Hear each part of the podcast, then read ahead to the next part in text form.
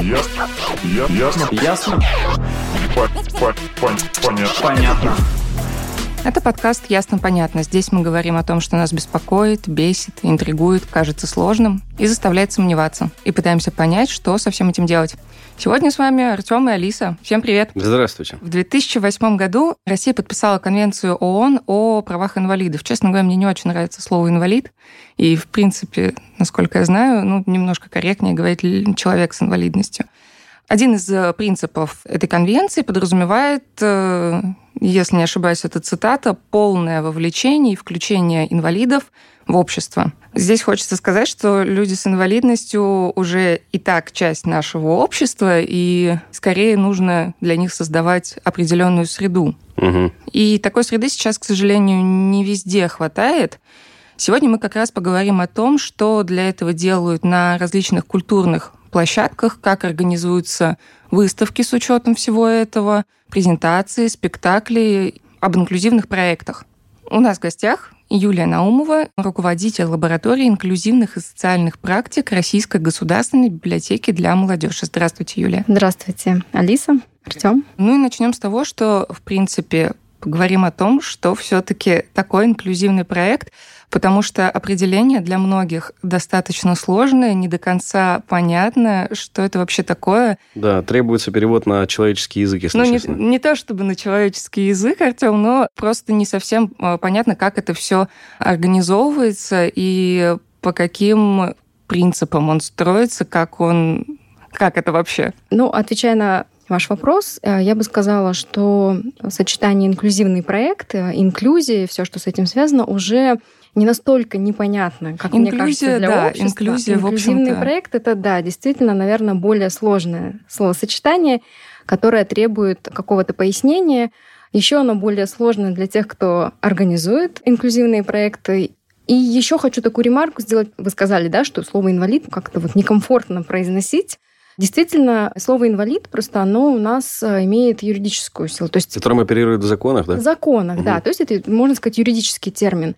Но в целом, да, действительно, сейчас мы говорим о том, что и многие сами люди с инвалидностью придерживаются такой точки зрения. Конечно, лучше говорить человек с инвалидностью, люди с инвалидностью, А я думал, люди И с ограниченными возможностями. возможностями, да. На самом деле есть много разных точек зрения. Кто-то скажет, что вот нет, называйте нас э, так, как есть, и лучше называть нас просто инвалид. Вопрос Кто-то этики. скажет, да, Мгм. кто-то скажет, что нет, нужно называть нас человек с инвалидностью, но в целом это такая модель, когда в первую очередь вы ставите человека, да, гуманистическая модель, а потом уже говорите о том, какие у него особенности. Мгм. И вы не ошибетесь, если вы так скажете. Человек с особенностями там, развития, да, с, с ментальными особенностями. Так будет, наверное, корректнее, и вы не попадете в какую-то ситуацию, да, Мгм. когда вы кого-то можете обидеть. И всегда можно спросить, если вы находитесь на таком уровне отношений, скажем, да, со своей аудиторией, когда можно спросить, а что ваша аудитория думает на этот счет, как правильно, да, как лучше обращаться.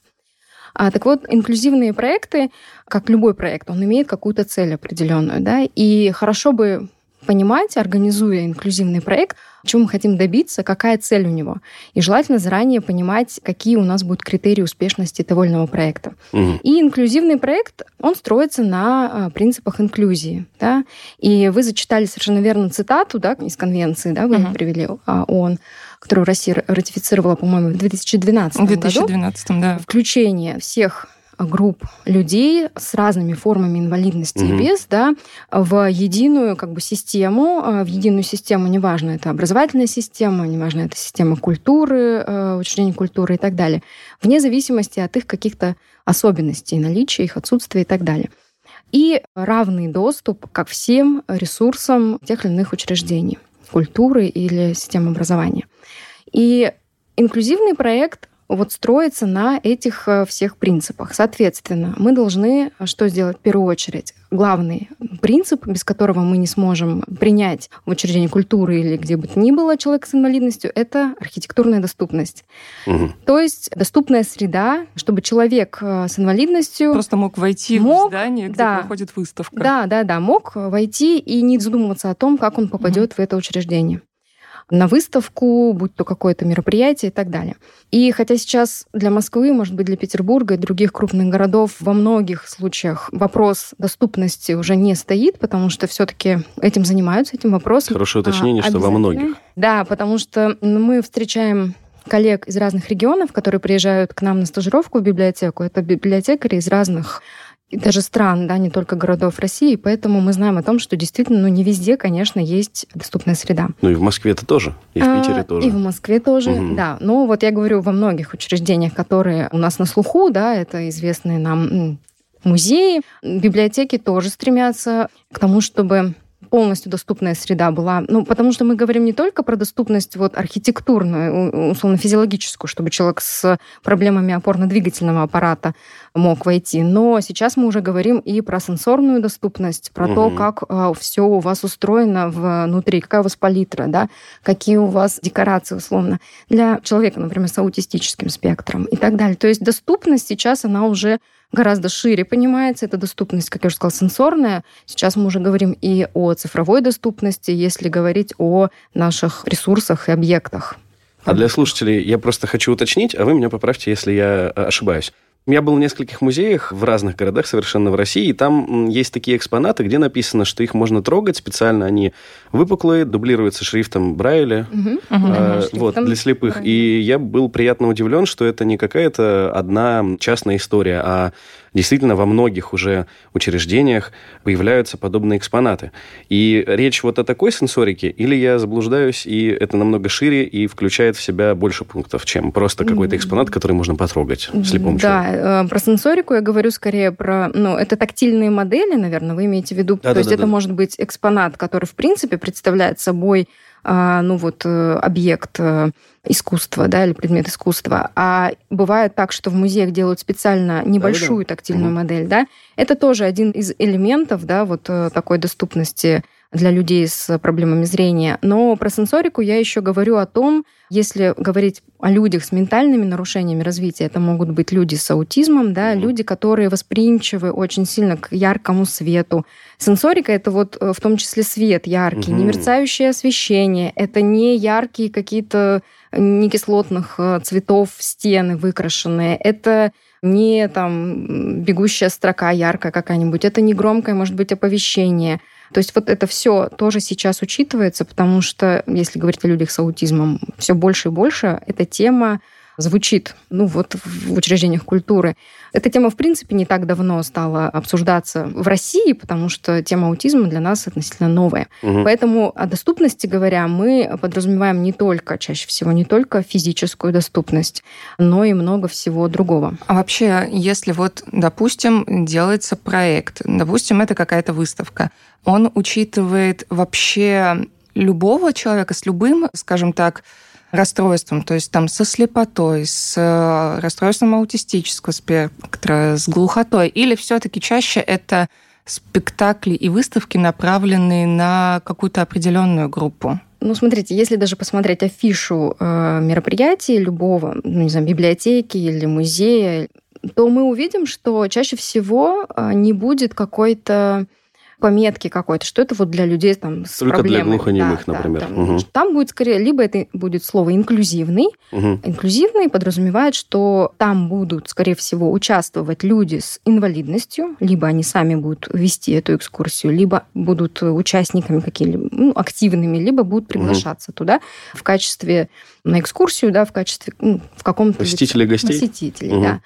Поэтому Сейчас, мне кажется, на мой взгляд, да, такая тенденция, ну и вообще эксперты об этом говорят, что мы стремимся к универсальному дизайну во всем, и, соответственно, создавая какой-либо проект, чаще всего стремятся учесть все возможные особенности да, людей, потребности людей, которые могут прийти и поучаствовать в этом uh-huh. проекте. Про универсальный дизайн я сказала, потому что он касается, конечно, опять же, доступности да, и окружающей среды, но в целом от него выигрывают все.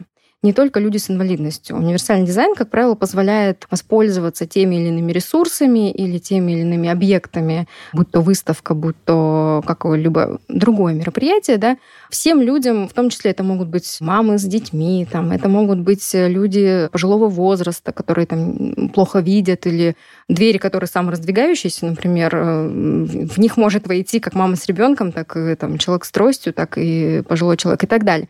Поэтому, конечно, чаще мы стараемся создавать такие проекты, которые будут интересны всем. Но есть и другие проекты. Есть проекты, направленные на решение каких-либо проблем определенных групп людей с инвалидностью. Uh-huh, uh-huh. И тогда там у этого проекта будет тоже какая-то четкая задача. Например, мы создаем проект э, проведения экскурсий с использованием визуальных подсказок, да, например, для людей с ментальными нарушениями развития, там, в том числе для людей с аутизмом, в музее или в библиотеке. Да?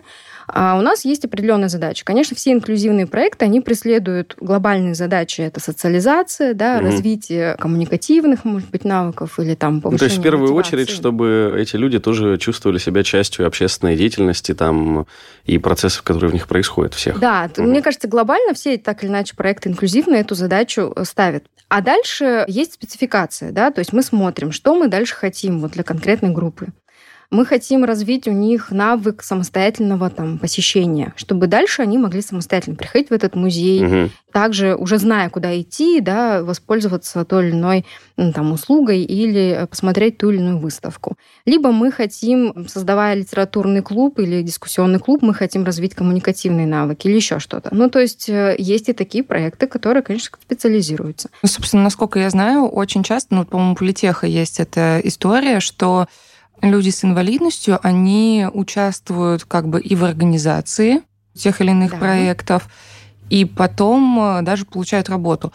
А вообще это вот, э, я так понимаю, не единственный пример, и как еще люди э, там с какими-то особенностями вовлечены в организацию, и что они вот там, например, кроме работы, mm-hmm. что они еще mm-hmm. получают вот от этого еще. проекта. Да, действительно, в последние годы мы можем видеть такое явление, как так называемые репрезентативные советы или советы по доступности. То есть, а что это значит? Когда создается какой-либо проект инклюзивный, да, мы учитываем такие принципы. И один из главных принципов это ничего для нас без нас. Вы, наверное, его тоже слышали, uh-huh, да? Uh-huh, То есть да, все, что мы делаем, не будучи там специалистами и в принципе не будучи людьми, для которых и с участием которых это делается, мы не можем в точности знать, все ли мы делаем правильно, потому ну, что как вы вначале сказали про свет, например, мне бы было это абсолютно не очевидно. Да, действительно. И поэтому здесь логика-то понятна. Да, то есть это все будет очень субъективно. Поэтому, учитывая этот принцип, многие учреждения культуры это может называться по-разному, да, это может называться репрезентативным советом, как у политеха. У них это прям как вот такой внештатный орган, можно сказать, институция. У них на сайте есть список людей, там более 20 человек. Это э, люди с разными формами инвалидности из разных регионов нашей страны, которые участвуют в такой экспертизе проектов и в том числе э, созданных там как онлайн, так и офлайн, да, то есть угу. если это создается какая-то экспозиция, она каким-то образом может быть адаптирована, да, она угу. каким-то образом говорит о людях с инвалидностью, направлена на достижение какой-то цели, на информирование общества и так далее, то привлекаются вот люди с инвалидностью в качестве экспертов. Они дают комментарии и говорят, как улучшить или как сделать так, чтобы это было действительно более понятно да, тому или иному посетителю. И важно, что не только может быть один да, там, человек, э, представитель той или иной формы там, с инвалидностью, но и могут быть несколько людей, могут быть такие вот тест-драйвы, да, условно говоря, когда проводится Фокус-группы а как будто. Да, фокус-группы могут быть. Но у нашей библиотеки есть дружественное сообщество. У нас это не называется репрезентативным советом или еще как-либо, да, то есть экспертное сообщество, которое так или иначе мы привлекаем. Потому что, как я уже сказала, мы не можем точно знать, вот наша цель, она будет достигнута или нет в полной мере, если мы не будем собирать обратную связь, да, и как сначала перед проектом, так и в процессе постоянно нужно мониторить и улучшать.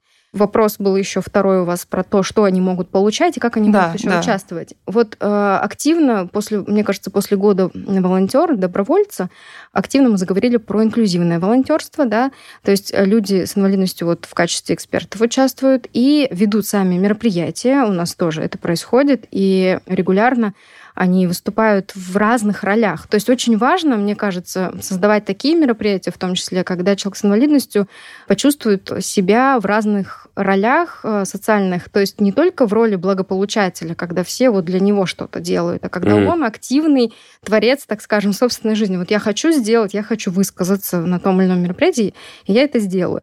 У нас пройдет дружелюбная библиотека, это фестиваль инклюзивных событий вот с 6 по 9 декабря, и активными участниками там являются как раз люди с инвалидностью. Они ведут уроки доброты, они ведут разные лекции, мастер-классы и так далее, вот как эксперты и как просто носители опыта.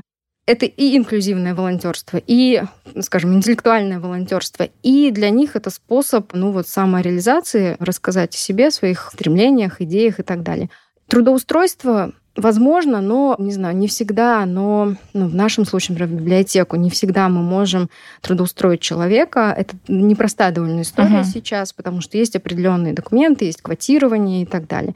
Но в библиотеках везде работают люди с инвалидностью, трудоустраиваются. Эта история немножко сдвинулась с места в последние годы. А допустим, я когда просто просматривала, какие сейчас есть э, инклюзивные проекты, там всегда именно тематика, она направлена на именно инклюзию. То есть, может быть, я ошибаюсь, но всегда и темы идут об инклюзии, о том, как бы там, об адаптации, о я правильно тебя понимаю, что нету проектов, о котором вообще нету речи вот, про людей вот. с инвалидностью, но в которых они принимают участие? Да, есть ли какие-нибудь, допустим, выставка Ван Гога, которая вот именно как инклюзивный проект, чтобы ее можно было как-то для незрячих пощупать, и если такие проекты есть, как это подготавливается? Вот чисто технически. Но мы уже затронули вопрос тактильных моделей. У нас есть э, отличные примеры вот, э, музеев, о которых мы говорили. Да. В Новой Третьяковке, кстати, тоже сейчас готовятся очень, э, я знаю, проекты. Мы просто недавно с Евгенией Малышко говорили. Она незрячий гид, она в музеях uh-huh. ведет экскурсии да, для групп. Музей «Гараж» тоже активно в этой э, сфере работает. Ну да, создаются тактильные модели, то есть э, уменьшенная да, модель. Как правило, это, если это какая-то скульптура, ну вот на примере музея «Гараж», вот есть большая какая-то скульптура, то тот же скульптор может создать маленькую такую мини-копию этой скульптуры. И будут давать людям вот во время экскурсии ее угу. в руки э, для того, чтобы, то есть... А, ну, собственно, гид... рассказывает о ее размерах, да, а он да, ее да. щупает. Кроме того, метод тифлокомментирования, если мы говорим про людей с проблемой зрения, незрячих, слабовидящих, тифлокомментирование, да, то есть когда идет сопровождение комментарием четким, то есть он строится по определенным правилам, да, что нужно озвучивать, что происходит, все нужно озвучить, да как выглядит, там, может быть, геометрические фигуры обозначить, да, может быть, цветовую гамму обозначить, через угу. какие-то сравнения, да, цвета, потому что если человек тотально незрячий, например, с, рождения, то если вы называть будете цвета, то ну ни о чем они для него ничего не значат. Да. Поэтому угу. через какие через ассоциативный ряд будет передаваться. И человек обученный тифлокомментированию, он будет комментировать все, что происходит. Кроме того, ну и, соответственно, погружать в искусство. Э, люди с проблемой зрения довольно начитанные, и мы знаем, что немного читают, как бы это странно, может, для кого-то не звучало, но сейчас есть возможность э, использовать ридеры, да, то есть слушать книги. Поэтому мне кажется, сейчас вот уже проблем таких нет с э, организацией выставок. Кроме того, модели могут располагаться на таких пьедесталах, ну, как бы на подставках, когда uh-huh. можно, если это картина, то она может быть э, с такими вот, ну, как вы говорили, выпуклыми, да. Есть специальные такие мастерские, которые это делают, и их заказывают отдельно а это может быть из, там, из пластика, могут быть э, модели сделаны, ну, из чего угодно. Кроме того, наклеиваются такие э, наклейки, на которых шрифтом Брайля, да, угу. подписи, для того, чтобы было понятно, что это за картина или что это за объект. Они тоже заказывают их вот в мастерских таких, которые ну, такая пленочка условно, на ней вот выбиты, да, это просто легко клеится, и человек сможет э, прочитать, что это за объект. Ну, помимо того, что будет вот это все комментировать тифлокомментатор. У нас э, недавно был клуб, такой мы запустили, надеюсь, он э, будет успешен, и в будущем совместно с сотрудниками музея «Гараж» клуб будет литературный, Ведет его как раз Евгения Малышка, она вот незрячий гид, да, и мы решили совместить обсуждение книги через э, не только призму литературных да, каких-то наборов там определений, терминологии, но и через искусство. Музей «Гараж», вот я говорила, да, делают вот эти тактильные ага. модели, и они после выставки, ну, как бы вот они есть в наличии, и дальше э, можно было бы как-то дать им вторую жизнь. Угу. Поэтому коллега, сотрудник музея, который занимается как раз э, категорией незрячих, слабовидящих, она подбирает под ту или иную книгу тактильные модели угу. и приносит на клуб. А мы, в свою очередь, обсуждаем, почему та или иная модель, на ее взгляд, да, а, относится к книге. И она рассказывает, показывает ряд, как выглядело реально для, допустим, слабовидящих это инклюзивная встреча, и для всех, кто видит, показывает, как выглядела эта экспозиция в реальности. Вот мы видим тактильную модель и потом думаем, как это все сложилось, какое отношение это имеет к книге. И вот этот набор обсуждений, набор идей и набор ассоциаций, это вот настолько ценно оказалось. Но это вообще было... звучит как какой-то отдельный вид искусства, как есть театр, как есть э, кино, и, и это что-то вообще другое. А вы правы, потому что сейчас я, опять же, слышала от коллег искусствоведов, что сами тактильные модели зачастую рассматривают как отдельное произведение угу. искусства. Но вот действительно она принесла такую скульптуру, миниатюру, да, в миниатюре, которая была там представлена. Мы увидели, как она выглядела вживую, и вот это настолько сильное оказалось ощущение, вот потрогать, это ее надо просто видеть, там три живых, скажем, существа, непонятно, то ли это детеныши, ну, в смысле, а что это человеческие. Была за книга? А мы обсуждали э, дом, в котором Марьям mm-hmm. Петросян. И вот были две тактильные модели. Э, вот одна в виде скульптуры, а другая в виде такого дома, можно сказать, части дома, которая реально вот выставлялась. Поэтому, да, тактильные модели сейчас можно даже... Есть такая точка зрения, что их можно рассматривать даже как отдельное, собственно, да, произведение искусства.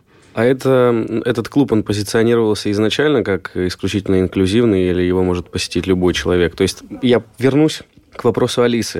Еще и книга была выбрана, скажем, э, тоже затрагивающая темы людей э, с инвалидностью. Поэтому мне и хочется понять, это мероприятие, оно несет в себе возможность масштабирования в целом на все группы аудитории и как раз-таки в конечном итоге полное вовлечение, включение инвалидов в общество. То есть, собственно, что он и предложил да, сделать. Но, собственно, сам термин инклюзивный, он это подразумевает. Если мы говорим инклюзивный, это значит, что это мероприятие для всех. Это значит, что все необходимые, условно говоря, особые какие-то потребности человека, любого человека с любой формой инвалидности здесь учтены.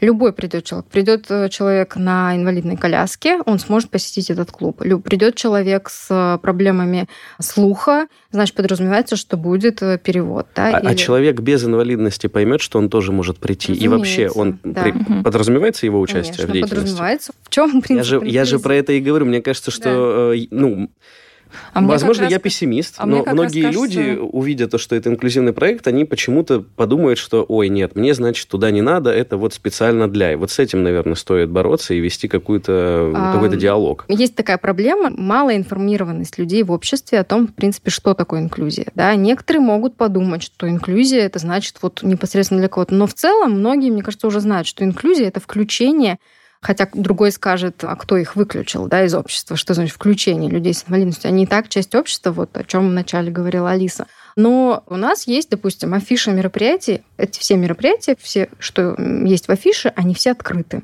Наши посетители знают, что они могут прийти на любое мероприятие. Угу. Слово инклюзивный если оно есть. Оно не всегда есть, кстати, в э, лидах. Вот есть название мероприятия. Из него не следует, что оно как-то связано с темой инвалидности. Угу. Вот, я это и спрашивал. Есть да, лид. В, в нем может быть слово инклюзивный. Угу. То есть вот есть анонс. В нем может быть более подробно указано, что будет происходить, и тогда будет понятно. Когда мы составляли описание этого мероприятия, была сложная задача ну, сказать, опять же, о том, что есть э, тактильные модели, но То они есть это очень такой действительно тонкий момент, как объяснить, что этот проект сюда могут прийти люди со слепотой, с глухотой, им будет интересно. То есть нельзя же просто написать, что приходите люди с глухотой, Конечно, приходите люди со слепотой. Вот. И мне кажется, вот вопрос финансирования здесь действительно довольно сложный. Этот вопрос сложный для организаторов. Я бы, конечно, у меня режет слух, слепота и глухота. Мне кажется, все-таки люди с, как мы договорились, да, с проблемами, да, с нарушениями. Но некоторые вот э, говорят, что нужно говорить глухой. Э, недавно я записывала подкаст, вот мне, здесь, меня кстати, поправляли очень. Здесь, да, кстати, тоже очень много нюансов, потому что у таких дел есть вот как раз слова, да. и он, э, по-моему, по-моему, допускает незрячий человек, да. допускает люди со слепотой, по-моему.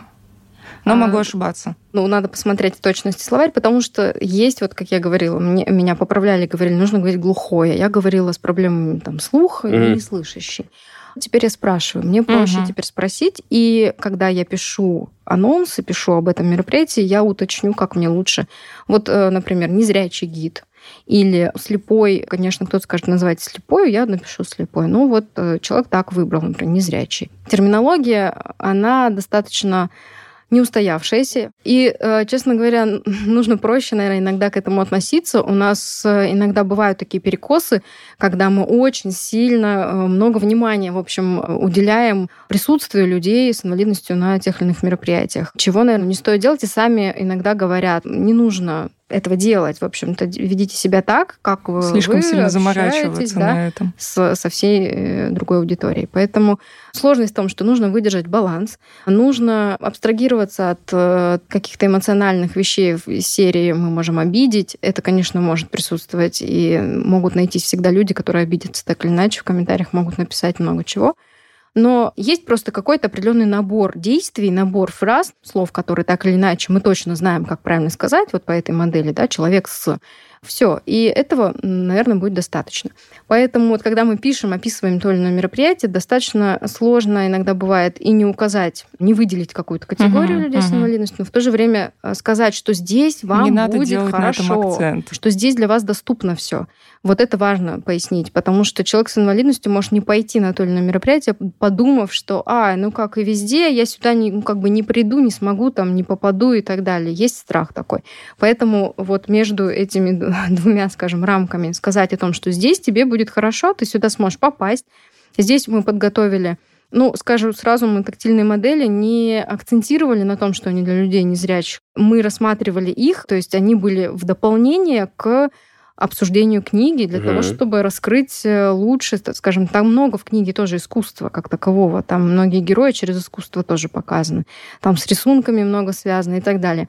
Поэтому мы не акцентировали. И, как вы сказали, книга там много, да, тоже персонажей в целом. Да. И мы пришли к выводу, что в этой книге мастерство, скажем, писателя в том, что акцент на инвалидности сделан не говоря практически об инвалидности. То есть иногда об инвалидности героя там ты узнаешь случайно. Да, спустя... Да? То, есть, uh-huh. да, да, да. То есть вот э, такая, можно сказать, особенность этой книги, и вот чем она, наверное, так э, цепляет многих, э, что там о ней говорится, акцент на ней делается просто безмолвно, практически не говоря мимоходом.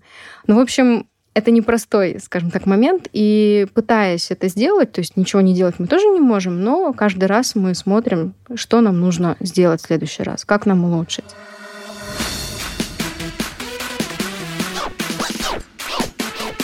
Ясно? Понятно. Разбор книги – это возможность сделать с помощью разных тактильных моделей. Есть также для людей с проблемами слуха. А вообще любой ли проект, любое ли произведение искусства возможно адаптировать, сделать его, э, скажем так, инклюзивным? Я бы даже уточнил вот для всех, потому что Опять же, я могу показаться пессимистом, но вот у нас ну, есть да, термин, всех. который подразумевает, как вы вначале сказали, вовлечение людей с инвалидностью всех вообще групп. И я слабо представляю себе там пространство, которое будет, правда, учитывать все. То есть заточить какое-то мероприятие под конкретную группу с, ну, плюс-минус похожим набором, допустим, особенностей, да, ну, не вопрос, такие проекты есть. А вот чтобы все, ну, звучит как утопия. А, мне кажется, вы сейчас какую-то идеальную картинку себе нарисовали, чересчур утопическую, может быть, да. Но что значит заточить прям все?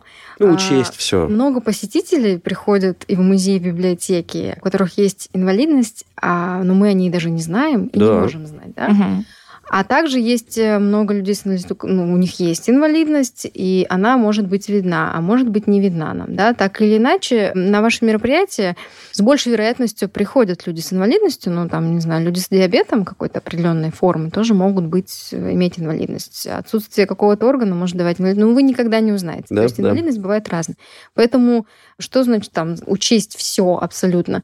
Нужно, как бы, наверное, включить какой-то здравый смысл и понять, вот что нужно, вот, чтобы человек пришел на это мероприятие. Вот у этого мероприятия цель провести на, у нас экскурсию, да, и мы хотим, чтобы человек научился пользоваться ресурсами библиотеки, научился брать книгу самостоятельно, знал, где у нас станции самообслуживания и так далее вот донести до него эту информацию. Вот что мы должны сделать? Доступная среда создана да, в библиотеке абсолютно. Угу. Там есть функциональный пандус, человек поднимется. Есть самораздвигающиеся двери, нет порогов и так далее. То есть большую часть вы создали когда-то, и вы э, доступной среды, вы отслеживаете ее, что изменилось, цифровые какие-то технологии э, создаются новые и так далее. Есть звуковое оповещение, есть плазма, на которой угу. есть текст для разных категорий, опять же. Все, ваша задача далее, что создать? Выбрать, может быть, какой какое-то время определенное, когда на меньшее число, да, может быть, будет посетителей, чтобы э, не пересекались потоки людей. Ну, А-а-а. то есть простые, на самом деле, может быть, вещи. В общении с людьми, если вот они пришли, вы, э, нужно спросить, может быть, что как вам помочь. Человек э, появился на пороге, человек с тростью, что вот первая мысль, что-то надо делать, бежать. Да зачастую оказывается, что ничего не надо. Просто нужно спросить, чем вам помочь, если человек пришел сам, например. Если это группа централизована, то э, зачастую вы знаете, кто будет у вас в группе. И просто подумать о том, что если это какие-то сенсорные, но можно выключить э, люминесцентные какие-то э, яркие лампы, можно чем-то заменить, если есть возможность отключить громкое оповещение, сделать чуть тише и так далее. Кстати, был проект такой в кинотеатре, когда адаптировали фильмы для людей с аутизмом, и там даже была комната, такая специальная сенсорная комната, сейчас тоже об этом говорят, тихая комната, да, или спокойная комната, где, как правило, нет никаких ярких красок, ага. тонов, мало мебели, самое функциональное для того, чтобы человек, если вдруг что-то с ним произойдет, мог не удариться, там, как-то не повредить себя можно заранее продумать, где у вас такая комната. Если ее нет, заранее продумать, что, какое пространство может таким целям служить. Куда вы можете человека, например, перегрузившегося да, там, по звуку, ну вот ему просто он сейчас вот не может продолжать экскурсию, например, ему стало плохо. Куда вы можете его отвести? Вот эти моменты заранее продумать. Угу. Вот, поэтому каждый раз, мне кажется, нужно просто сесть, продумать четко, включая здравый смысл, что может произойти, как-то предугадать. Но все-таки опыт, наверное, какой-то тоже организации организаторов имеется. Поэтому, вот отвечая на вопрос, наверное, прям все учесть но не всегда будет возможно. Угу. С другой стороны, все, что вы могли сделать заранее, вы уже сделали, потому что пространство вы заранее все-таки оно уже создано. Дополнительные какие-то вещи сделать, да, продумать, может быть, создать визуальную историю социальную, да, вы знаете, это такой визуальный навигатор. Ну, я так человека. понимаю, это как раз с опытом приходит. Там сначала сделали нормальные пандусы, двери поставили, а потом уже поняли, ага, ну нам нужна комната специально для людей с расстройством там, аутистического спектра. Если вы понимаете, что эта аудитория у вас есть, то есть э, нужно еще от потребностей, наверное, идти. Вы понимаете, к нам приходят люди с собакой-поводырем, вот приходит человек э, незрячий, да, нужно подумать, что мы можем, да, предложить. Вот для этого клуба я выяснила, что, оказывается, собаке поводырю нужна, там, условно, вода. Значит, нужна миска. Угу. Значит, в библиотеке должна быть всегда у нас миска где-то хранится, которую нужно там достать и выдать. Собака может не есть, но ей нужно пить, да, поэтому человек сидит, работает, собака с ним всегда рядом. Вот такой нюанс как бы выяснился, да, поэтому вот мы его учли. И по мере того, как мы сталкиваемся с запросом и с задачей, и мы ее решаем. И все больше и больше опыт наш прирастает. Еще тоже момент интересный. В принципе, площадки становятся скажем так, для всех инклюзивными на время проведения каких-то мероприятий, или все-таки это сохраняется и музей, э, галерея, театр полностью становятся инклюзивными уже как бы, и это идет с ними всегда? Ну, в идеале так, наверное, и должно быть, потому что если вы сделали условно доступную среду, физиологически доступную, у вас пандус всегда есть, у вас эти двери сами раскрывающиеся, у вас нет порогов и так далее, или у вас есть лифт, то, соответственно, вот э, можно сказать, что доступная среда создана, да, инклюзивные мероприятия можно проводить. И, ну, разумеется, с вами всегда будет этот статус. Дальше вы можете, учреждение может улучшать э, и постоянно смотреть, опять же, по, по запросу. Иногда к нам приезжают коллеги и спрашивают, зачем вам это надо, вот зачем вы это делаете? Вы же не НКО, вы не какое-то специализированное учреждение. Зачем э, у вас столько проектов инклюзивных? Зачем столько, ну, вообще социальная вот эта вот деятельность? Интересный вопрос. А, вы же библиотека, да? Ну, нет, вы создали доступную среду. Ага. К вам э, люди могут с инвалидностью прийти воспользоваться, да, ресурсами На этом все, условно и, говоря. А дальше зачем такая большая угу. деятельность, да, развернута? Это реальный вопрос. Хороший вопрос, потому что действительно, если взять Москву, то Москва, Петербург крупные города, там много действительно некоммерческих организаций. Я говорю о том, что всегда мы смотрим на запрос и смотрим на то, что вот мы молодежная библиотека, библиотека для молодежи. Угу. Как мы можем не заниматься этой темой, когда проблемы молодежи, на самом деле молодых людей с инвалидностью, они никуда не деваются. Очень много проектов для детей для детей с, там, с аутизмом очень много делается. Но диагноз никуда не исчезает, когда человек становится подростком, когда ему исполняется 18 лет и до там, 35 и старше, у нас, конечно, нет ограничений, к нам приходят все. Ну, условно говоря, и... песочницу ему сделали, но он же вырос через 5 лет. Вот. И что ему от этой Действительно, песочницы? диагноз никуда не исчезает. Проблема может трансформироваться. Если раньше у него был какой-то не знаю, клуб или какие-то занятия, разбор сказок, чтение сказок и так uh-huh, далее. Uh-huh. Но дальше же он должен выйти в социум, он должен дальше как-то развиваться и так далее. Поэтому это уже вопрос молодежной политики, скажем, и молодежи с инвалидностью в том числе. Поэтому библиотека для молодежи не может обойти эту стороной этот вопрос. И люди с инвалидностью приходят в библиотеку для молодежи. И в том числе а, один из показателей, что мы делаем, наверное, все так, что они приходят не централизованно на какие-то мероприятия, а самостоятельно просто э, на другие совершенно мероприятия, выбранные там из афиши. Вот. Угу. Я просто встречаю случайным образом, что вот человек приехал там, на своем, правда, транспорте, это не каждый может себе позволить, э, специализированное авто, а человек с проблемами опорно-двигательного аппарата или там с ДЦП или еще с какой-то проблемой. А я просто знаю, что вот приходят на те мероприятия и на другие. Вот в этом есть инклюзия, и в этом есть, э, наверное, достижение главной цели, что они уже знают, с помощью таких э, инклюзивных мероприятий было показано, они адаптировались, они увидели, как можно в библиотеке, какие ресурсы, в общем, есть в библиотеке для них и они туда приходят. И есть запрос, и есть решение. Поэтому, если вы знаете, то есть нужно понять, вот библиотека, если начинает, или другое любое учреждение культуры создавать какой-то инклюзивный проект, Вслепую, наверное, никто этого не делает. Сначала понимают, э, может быть, рядом есть организации, которые, то есть проживают люди активно, там, с разными проблемами. Есть организации некоммерческие, которые может быть, вот специализированно занимаются той или иной задачей. И тогда можно, конечно, сделать совместные проекты. То есть, как правило, так, мне кажется, это работает. По поводу твоего вопроса про то, что вот мы провели мероприятие, но тут же смотри, э, как Юлия говорит, одно дело сделать доступное пространство, другое дело у тебя экспозиции. Есть постоянные есть непостоянные. Ты контент, как и любой другой, mm-hmm. должна адаптировать. Поэтому, окей, постоянную экспозицию ты один раз адаптировал, и дальше у тебя на всем протяжении работы этого учреждения ей пользуются все. А извини, извини меня, со временными это будет каждый раз новая работа, и каждый да, раз это, будет верно. творческая работа, потому ну, что представь, вот... у тебя новая картина, ну, новая вот... скульптура, глина номер четыре Урса Фишера. Ну дай потрогать ее людям. Я думаю, они разочаруются. Ну, я не думаю, что разочаруются, но я думаю, кстати, что там тоже э, наверняка сделали тактильную модель. Но смотрите, вот э, действительно вы подметили правильно, что я когда говорю, я чаще всего ориентируюсь на библиотеки, потому что, ну, так или иначе, я с этим связана. В Но... библиотеках и экспозиции картин, я знаю, проходят. То есть вы-то как раз-таки затрагиваете... Выставки, да. А, и скоро откроется, наверное, единственный в России мультимедийный музей электронной книги. Он будет угу. супер оснащен разными сенсорными ага. А, дисплеями. То есть он будет очень современный, и он был раньше, но сейчас он открывается заново после полностью после и большее пространство задействовано mm-hmm. будет. То есть библиотеки, музеи это тоже что-то новое, но в целом в духе времени, потому что библиотеки перестали быть просто хранилищем книг уже давно. арт-пространство. А, не совсем арт, но это может быть э, в том числе может быть и как коворкинговое пространство, потому что есть в нашей библиотеке, например, есть более досуговая зона, да, mm-hmm. более классическая, где вот желательно тишину сохранять, иначе сами посетители как бы вам скажут потише.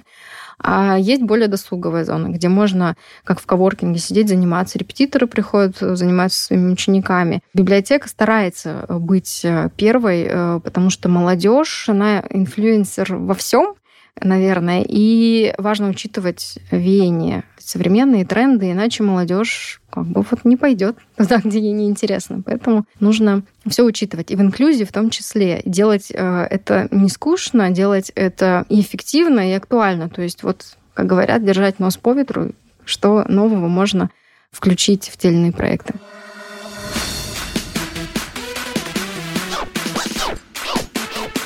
Ясно? Понятно. Вернемся к инклюзивным мероприятиям. Я просто сама из маленького очень города, из Чехова, подмосковного. И там, э, ну, как бы в плане какой-то архитектурной среды для людей с, с ограниченными как бы, возможностями, ну, все более-менее, но может быть лучше. Угу. А культурных мест там практически нет, и э, у меня как бы город там э, по меркам, в принципе, небольших региональных городов в этом плане еще ничего. Вот. Не топ, но ничего.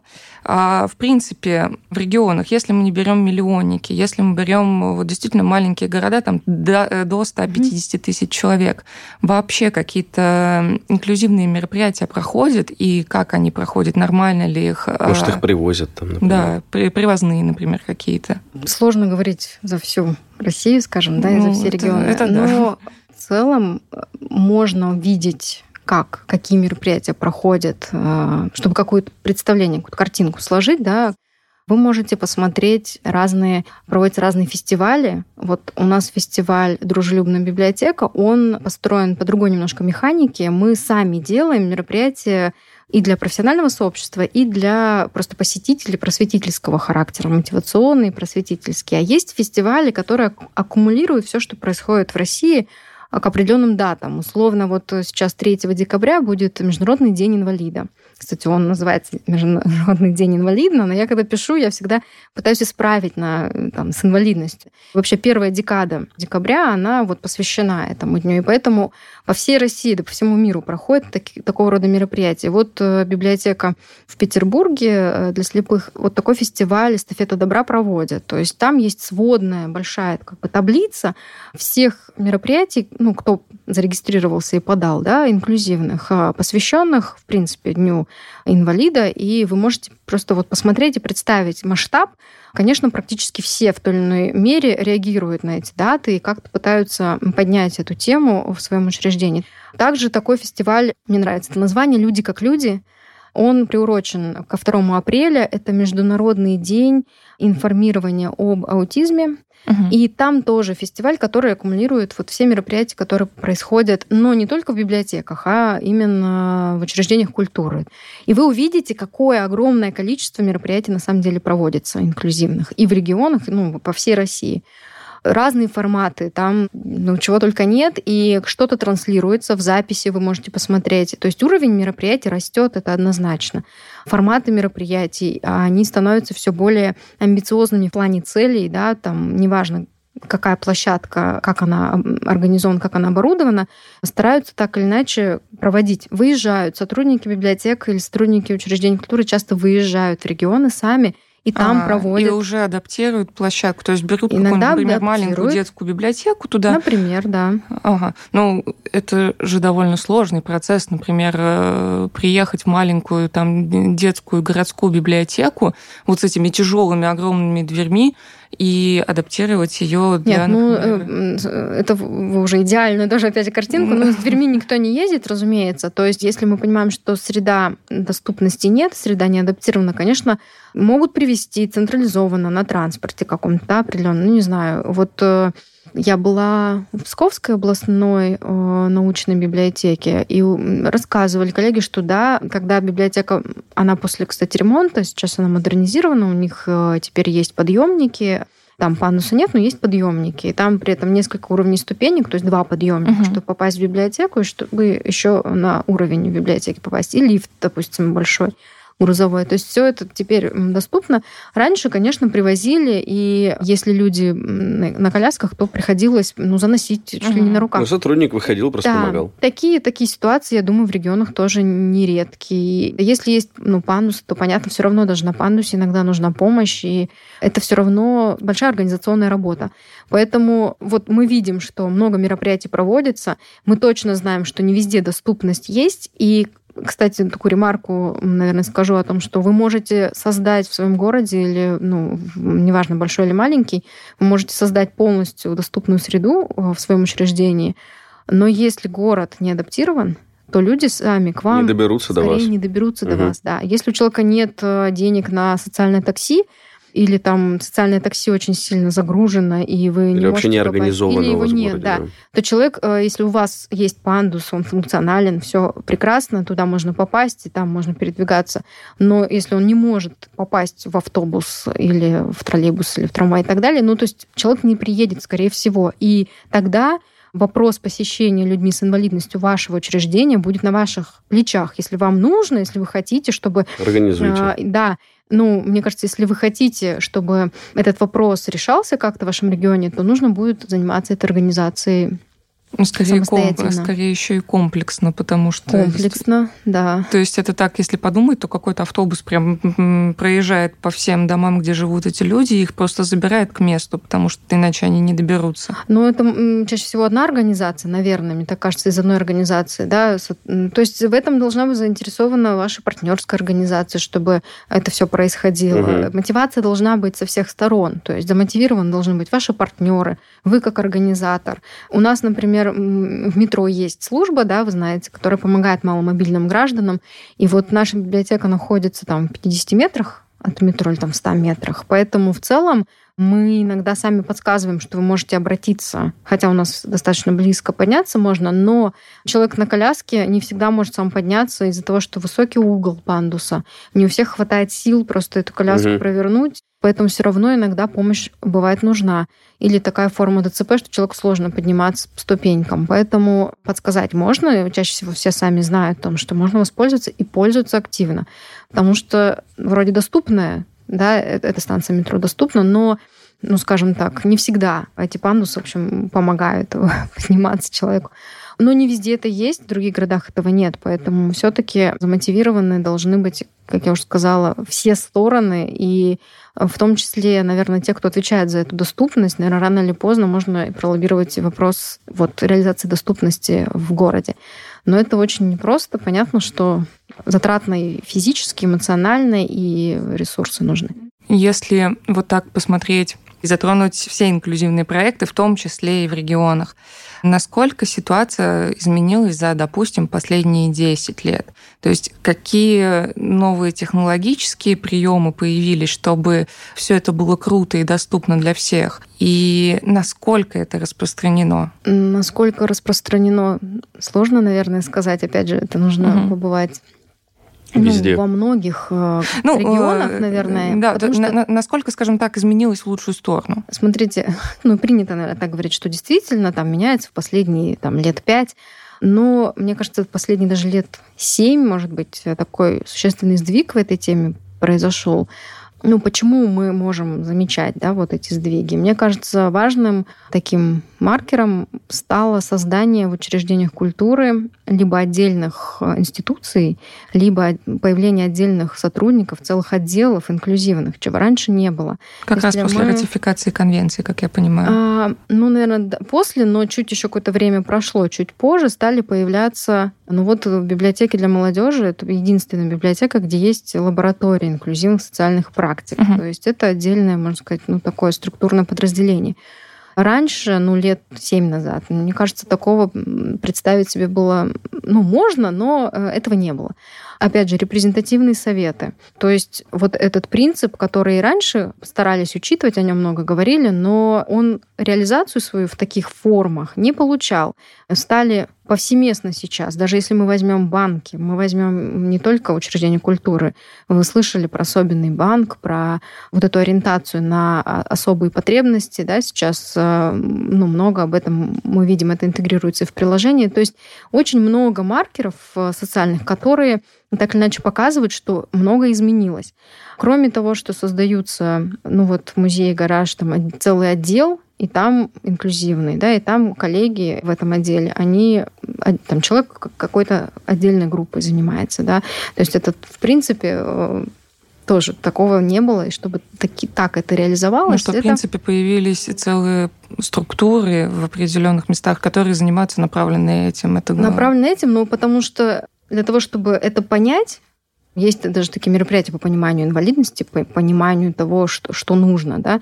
А большая работа должна была быть проведена по аналитике вообще, что это заявление, как с ним работать и как интегрировать это дальше, эти знания в свою работу. Поэтому нужны были отдельные люди, поэтому нужны были отдельные отделы. Я не скажу, что сейчас мы завершили этот этап, и все прекрасно. Это будет всегда. Всегда любое э, новое направление будет э, как-то вот какой-то аналитикой, даже минимальной предваряться? Мне кажется, все новое хорошо забытое старое, потому что вот э, у меня есть бабушка, и она работала в сфере образования. Она рассказывала, что в Советском Союзе был там колоссально проработан вопрос с инвалидами, тоже если взять тоже общество слепых. Это были отдельные кварталы, где были все светофоры учтены, где инфраструктура под них подгонялась, они все работали на заводах. То есть конкретно инфраструктуру, ее вот для людей с ограничениями меняли. Или, например, ее коллега, с которой она вместе работала в Доме культуры, у нее ребенок был с ДЦП. И вот конкретно работой с детьми с ДЦП работали в Советском Союзе тоже там очень много. Их возили на, на мероприятия, постоянно придумывали там всевозможные какие-то, как задействовать их в кружках. То есть в его доме конкретно был устроен пандус, то есть э, были службы, они знали, в каких домах, сколько живет людей с инвалидностью. И это все прорабатывали. такое чувство, что это просто, ну, как бы на это наше замечательное, лучшее, самое сильное государство в мире в какой-то момент прикрыло глазик, а сейчас, в общем, ну, возвращается к этому. А, но вот новые проблемы, безусловно, я думаю, что, ну да, аутизм, он однозначно сейчас заново и полностью вот прокладывается путь этот, наверное, с нуля, потому что, наверное, не владея материалом, в Советском Союзе эта проблема не учитывалась.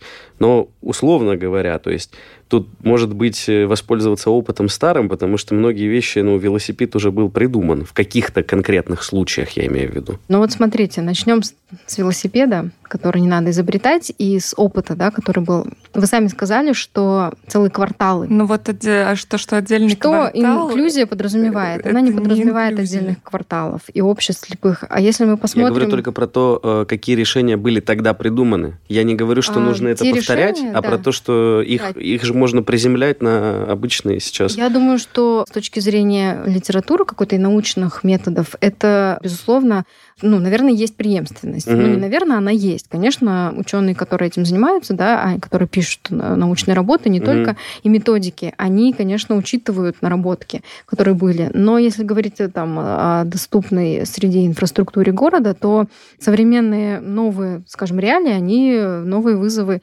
дают. И если мы вспомним, где находятся общества слепых или школы для людей там, незрячих, слабовидящих, в каких местах они расположены. Какая политика такая, тогда была и чем руководствовались люди, мы не знаем, но общаясь с экспертами, опять же, я слышу о том, что где находятся школы, интернаты или школы для а, слепых – очень далеко, не в центре города зачастую. Очень далеко. Из своего и... квартала как бы добраться будет проблематично. Да, ну вот, э, по крайней мере, то, что я слышу от людей, непосредственно учившихся там, либо имеющих отношение к э, таким вот школам, они находятся... И это было не просто случайность. Судя по всему, это была тоже какая-то задача эти кварталы организовать и сделать определенные... Но это не включение. Да? Может быть, действительно с трудоустройством было лучше. Наверное, э, наверное так. Там были равные возможности, какой-то такой девиз, если я не ошибаюсь. То есть, ну, задача была, может быть, другая просто, но она выполнялась. И я э, привел это в пример исключительно с точки зрения, что э, какие-то, возможно, хорошие решения просто уже есть, и про них забывают часто. Вот а, про это. Ну, я не думаю, что прям забывают. А, но Если мы говорим про аутизм, например, то, э, опять же, судя по тому, что я слышу от экспертов, что он, в принципе, не, ди- не диагностировался раньше. Да, да, да, конечно. Диагностикой было сложно, и сейчас не очень просто, потому что а, методики, а, они разработаны не в России, и специалисты должны проходить а, дорогостоящее обучение. Мгм. А, И не так давно он начал диагностироваться, но, опять же, видя личный опыт моих а, в окружении моих знакомых, да, нет единого мнения среди даже светил науки, которые вот этим занимаются, и практикующих специалистов. Одни говорят одно, а другие другое. То есть даже в этом случае, когда уже вроде бы э, немножко все сдвинулось, но в диагностике тоже есть э, судя по всему, проблемы, потому что, наверное, нет единой системы, может быть, нет единой договоренности, ну и так далее. То есть проблем это, это далеко не самая главная проблема, наверное, но она есть. Поэтому я не могу сказать в точности, насколько преемственность тех методик и тех разработок сейчас реализована, Мгм. но я точно знаю, что очень многое сделано, и вот в теме аутизма, да, в принципе, о нем стали говорить и Да, да. слушать. Э, Я сама, как вот человек в этой сфере, я тоже стала вникать в это благодаря тому, что постоянно импульсы какие-то извне, мы это слышим. Это день, э, 2 апреля, международный да, день информирования и так далее. Инклюзия — это человек, прежде всего. Человек как носитель опыта и человек, который должен это видеть, воспринимать, пропускать через э, какую-то аналитическую свою мыслительную деятельность и делать то, чтобы человеку было комфортно, любому человеку с инвалидностью и без, в учреждении культуры. Почему я говорю любому? Потому что мы знаем, что некоторые посетители могут испытывать дискомфорт, видя человека с инвалидностью, могут не знать Мгм. особенностей, могут агрессивно реагировать и так далее. Поэтому инклюзия — это, в принципе, человек, двунаправленная такая, ну, не знаю, модель, да, когда есть человек с инвалидностью, есть посетители. С одной стороны, инклюзия — это вовлечение всех, да, то есть обязательно не может быть так, что мероприятие проходит только для людей с проблемами зрения, Мгм. и никого там нет. Это не инклюзия. Это тогда мероприятие для... Такие тоже есть, и они определенные свои цели... э, Ну да, это неплохо. Вот, да, есть такие мероприятия. То есть они бывают разного типа, эти мероприятия. Но, как правило, мы стремимся так, чтобы были обязательно люди, Мгм.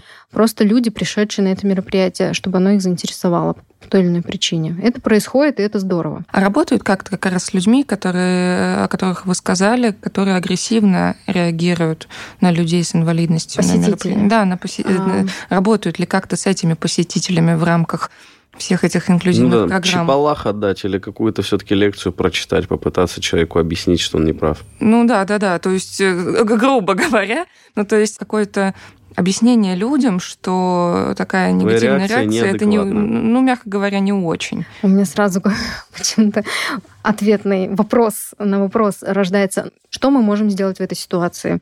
Ну вот у нас есть посетитель, который каким-то образом отреагировал ну, в общем, агрессивно, да, что-то высказал как-то, а- обидное слово сказал.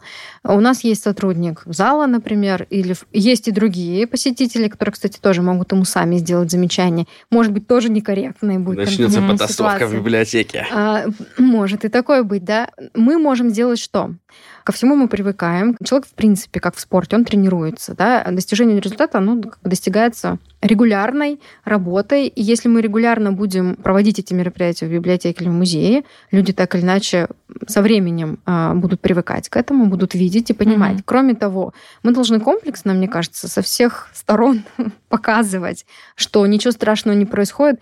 Я с удивлением узнала, что некоторые люди думают, что, глядя на людей с инвалидностью, они могут заразиться вот некоторыми формами. И у нас была лекция, в которой как раз э, с точки зрения физиологии, в общем, рассказывала э, лектор о том, что физиологически как это все устроено, что мы не можем заразиться. И были исследования, которые показывали другое, но в целом они показывали ровно то, что у нас Ну, то, в что нашем приходится такие голо- довольно простые вещи да, объяснять. что э, с точки зрения физиологии человек не может просто взглядом, да, то есть это не так работает, какую-то ментальную, ну и так далее. То есть мифов много. Мгм. Наша задача проводить подкасты записывать, да, лектории создавать, которых достаточно сейчас тоже количество, да, и у нас тоже есть лектории. Собственно, мы, как библиотека, да, мы рассказываем профессиональному сообществу в регионах библиотеки, которые также пытаются этот путь э, нащупать только, там какие-то, может быть, рекомендации написать. И вот только так мы сможем что-то объяснить человеку, который реагирует. Но, конечно, должен кто-то сказать, объяснить. Сотрудник зала должен корректно. Просто, опять же, как это сделать корректно? Как, это, ну, как их назвать? Нужно же тогда дать пример так говорить нельзя, нужно сказать вот так. Ну, в целом, в воспитание, да, должно mm-hmm. быть у всех. Поэтому э, тут малая информированность общества, помноженная на невоспитанность, может породить где угодно, когда угодно да, да. такую реакцию. Поэтому чем чаще мы проводим эти мероприятия, чем Побороться больше мы надо говорим. хотя бы с маленькой инфор... Э, с малой информированностью. Да, а, собственно, ваш подкаст и вот то, о чем мы сейчас говорим, наверное, услышат многие люди, и, может быть, что-то для себя какие-то темы, может быть, раскроют лучше, поймут, может быть, заинтересуются и пойдут смотреть какую-то информацию. Потому что многие проблемы, и в том числе конфликтные ситуации, возникают из-за непонимания особенностей поведения, социальной коммуникации, там, если людей с ментальными, например, нарушениями и так далее. Также бывают конфликтные ситуации. Почему? Потому что, ну, не Это без того иждивенческая позиция. Э, иждивенческая позиция, она тоже никуда не девается. Угу. И, есть, и есть эта проблема. У людей с инвалидностью может быть иждивенческая позиция, когда мне все должны, mm. мне должны mm-hmm. уступить, я должен, я вот сюда пришел, и почему все как бы вот передо мной не расступились. Красной дорожки нет. Я утрирую, но в целом эта позиция тоже существует. Это тоже отдельная большая проблема. Поэтому информированность и с той, и с другой стороны, э, с вовлечением самих людей с инвалидностью, которые сами будут говорить за себя. Мне, mm-hmm. Нам нужно вот это, хорошо бы, чтобы было так, и тогда мы будем вести себя так, и все будет хорошо. Ну, тоже вот утрирую, mm-hmm. но в целом я вижу это так. Я думаю, мы можем завершать нашу беседу. И напомню, что у нас есть Инстаграм, э, его аккаунт можно найти по названию РИА, нижнее подчеркивание, подкастс. В гостях у нас сегодня Юлия Наумова, руководитель лаборатории инклюзивных и социальных практик Российской государственной библиотеки для молодежи.